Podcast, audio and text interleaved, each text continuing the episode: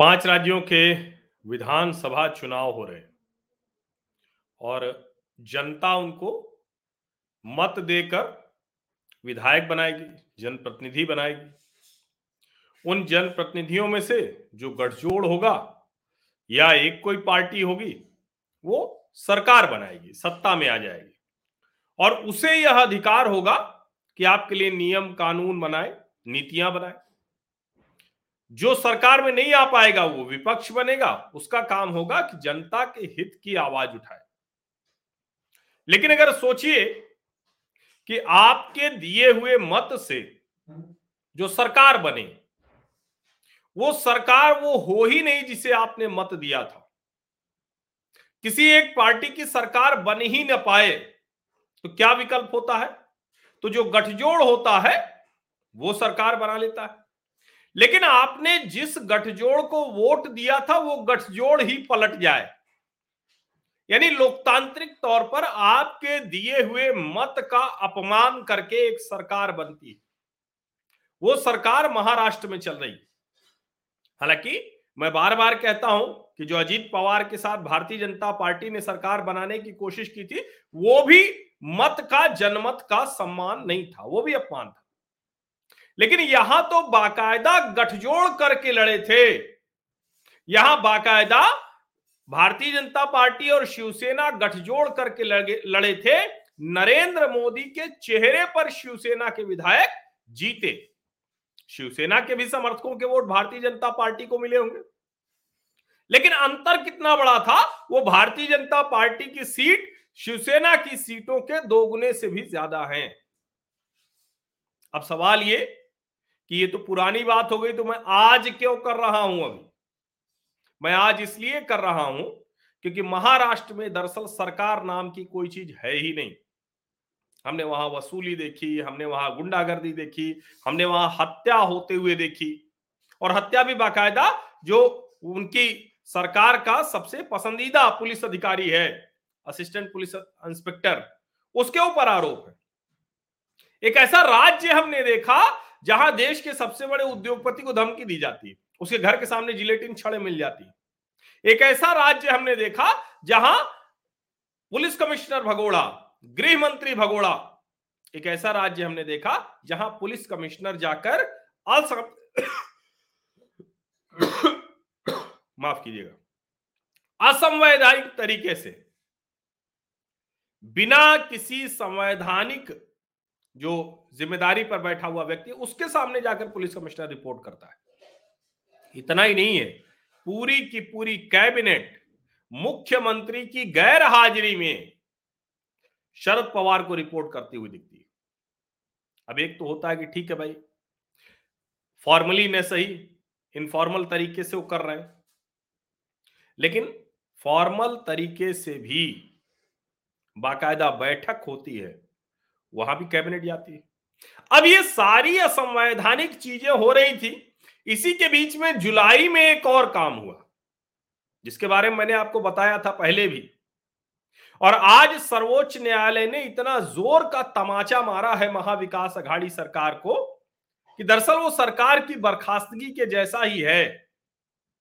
लेकिन चूँकि सर्वोच्च न्यायालय को भी अधिकार नहीं है कि इस तरह से किसी सरकार को बर्खास्त करे लोकतंत्र का दायरा बहुत तय है, लेकिन उस तय दायरे का सम्मान सर्वोच्च न्यायालय तो कर रहा है, केंद्र सरकार तो कर रही है। लेकिन महाराष्ट्र की महाविकास अघाड़ी सरकार ने जुलाई में 12 भारतीय जनता पार्टी के विधायकों को पूरे एक वर्ष के लिए निलंबित कर दिया। अब जो विधानसभा में या लोकसभा में जो सदन चलते वक्त जो कुर्सी पर बैठा हुआ है, उसके पास अधिकार उस सत्र के लिए होता है। उसके पास अधिकार अगला सत्र जब शुरू होगा तो उसके लिए होगा। लेकिन कोई एक साथ कहे कि हम सभी सत्रों के लिए निष्कासित करते हैं यह नहीं हो सकता। यह संभव नहीं है। क्यों संभव नहीं है? इसकी एक सीमा है, मर्यादा है, लिमिट है। भारतीय संविधान में ढेर सारी व्यवस्थाएँ हैं और लोकतंत्र में सरकार चले, जनप्रतिनिधि चुने जाएँ, विपक्ष अपना काम करे, इसके लिए भी व्यवस्था है।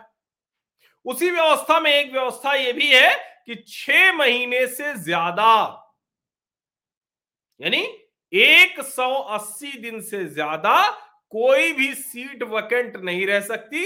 अगर रहेगी तो उसके लिए दूसरी व्यवस्था करनी होगी।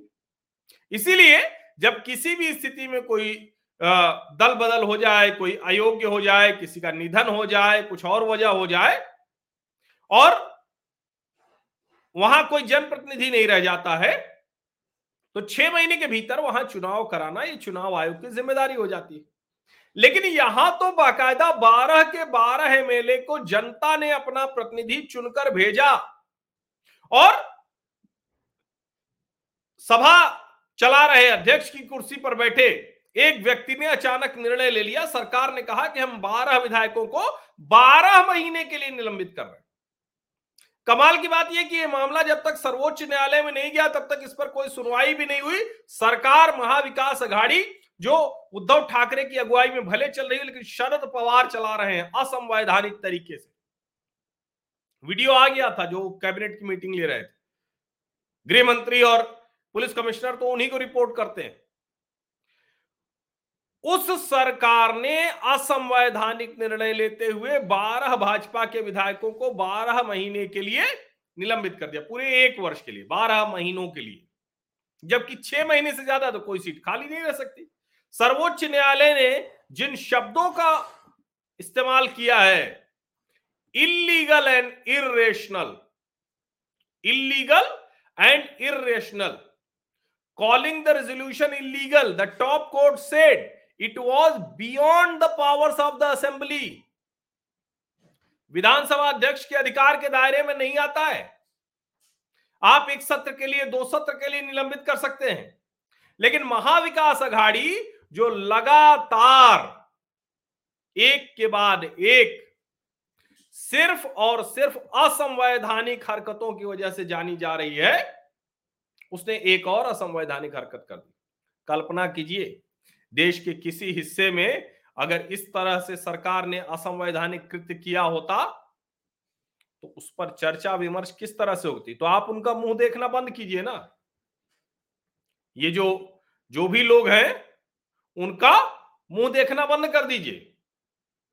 मत देखिए उनको जिनको लगता है कि अरे, उन्होंने तो इसकी आलोचना की ही नहीं। उन्होंने इसकी आलोचना नहीं की। लेकिन आपको यह आलोचना करनी चाहिए। यह लिख कर रखिए। और यह कोई मर्यादा का प्रश्न नहीं है। यह कोई मर्यादा या अमर्यादित होने का प्रश्न नहीं है। संवैधानिक दायरों को तय करते वक्त इस बात का ध्यान रखा गया। और इसीलिए समय समय पर संविधान में संशोधन भी रहा। इसीलिए समय समय पर संविधान की समीक्षा भी होती रही। और अच्छा है कि फिर से समीक्षा हो। निश्चित तौर पर अगर कोई उदंडता करे, कोई गलत व्यवहार करे, दुर्व्यवहार करे, आपको ध्यान में है ना? सिर्फ़ एक सत्र के लिए निलंबित किए गए थे। राज्यसभा में जिन सांसदों ने मार्शल को गला दबा दिया था, महिला मार्शल के साथ बदसलूकी कर दी थी, टेबल पर चढ़कर नृत्य कर रहे थे, नारे लगा रहे थे। जो सभापति थे, उनके आसन की तरफ़ पेपर फेड़ कर, फाड़ कर फेंक दिए, उनकी तरफ़ बढ़ गए। सिर्फ़ एक सत्र के लिए निलंबित किया गया क्यों नहीं गए वो लोग? सर्वोच्च न्यायालय, अदालत क्यों नहीं गए?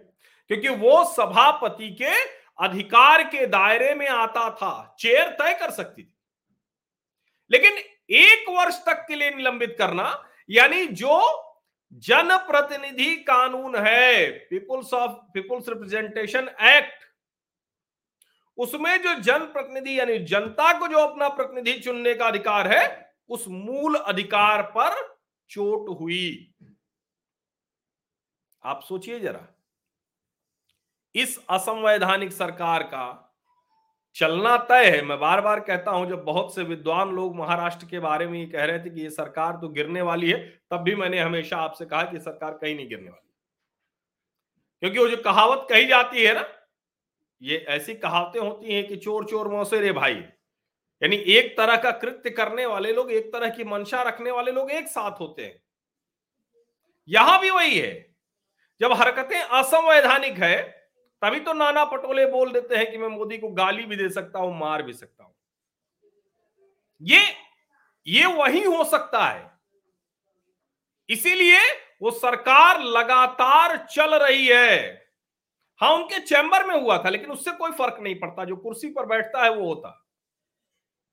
लेकिन सर्वोच्च न्यायालय के कहने के बाद भी सरकार की तरफ़ से कोई ऐसा संकेत नहीं है कि उन्हें इस अपने असंवैधानिक निर्णय के लिए जरा सा भी वो शर्मसार हुए हो। संविधान, लोकतंत्र, सब ठेंगे पर है। सबको बिल्कुल दरकिनार कर दिया गया है। और इस पर चर्चा के लिए आप इंतज़ार करेंगे उनके लिए जो आतंकवादियों तक को समर्थन देने लगते हैं, सिर्फ़ इसलिए कि चलो ठीक है भाई, अपने मन का हो। सोचिए आप इसको। महाराष्ट्र में जो सरकार चल रही है, वो सरकार गिरने वाली नहीं है। लेकिन जब अगला चुनाव होगा तो आपको ये सारे निर्णय, ये सारे दृष्टांत, ये ध्यान में रहने चाहिए। इसकी चर्चा जमकर होनी चाहिए, ये आवश्यक है। एक असंवैधानिक तरीके से चल रही सरकार असंवैधानिक निर्णय ही लेगी, ये भी तय है। इस बात पर दबाव बनना चाहिए कि अगर कोई गठजोड़ है जो एक साथ चुनाव लड़ता है, और अगर कोई भी उसमें से जो गठजोड़ जो गठजोड़ दूसरी तरफ़ जाकर सरकार बनाए, उसके विधायकों को फिर से चुनकर आना चाहिए। महाराष्ट्र में कांग्रेस के विधायक भारतीय जनता पार्टी में गए, सबको चुनकर आना पड़ा। समझिए। और चूँकि शरद पवार को लगता है कि इससे अच्छा अवसर नहीं मिलेगा, जिन बाला साहब ठाकरे ने सारे जीवन शरद पवार को मुख्यमंत्री बनने सब के बावजूद केंद्रीय मंत्री, लेकिन बाला साहब के रहते पवार की हैसियत कभी नहीं हुई कि वो महाराष्ट्र के सबसे बड़े नेता के तौर पर स्थापित हो। आज उद्धव ठाकरे उनके सामने बहुत छोटे नज़र आते हैं। कृपा पे दया पे किसी तरह चलते हुए दिखते हैं। और शरद पवार इस अवसर का पूरा दुरुपयोग कर रहे हैं। खुलकर दुरुपयोग कर रहे हैं। इसीलिए जब संवैधानिक मर्यादाएँ टूटती हैं तो सरकार पर सवाल खड़े होते हैं और शरद पवार अपने बंगले में मंद मंद मुस्कुरा रहे होते हैं। चुनाव के वक्त ये ध्यान में रहना चाहिए। इस तरह की असंवैधानिक हरकतें मैं ये नहीं कहूँगा कि राष्ट्रपति शासन लग जाए। लेकिन चुनाव के वक्त ये ध्यान में अवश्य रहना चाहिए। और अभी तो बीएमसी का भी चुनाव आ रहा है। बहुत बहुत धन्यवाद आप सभी लोगों का।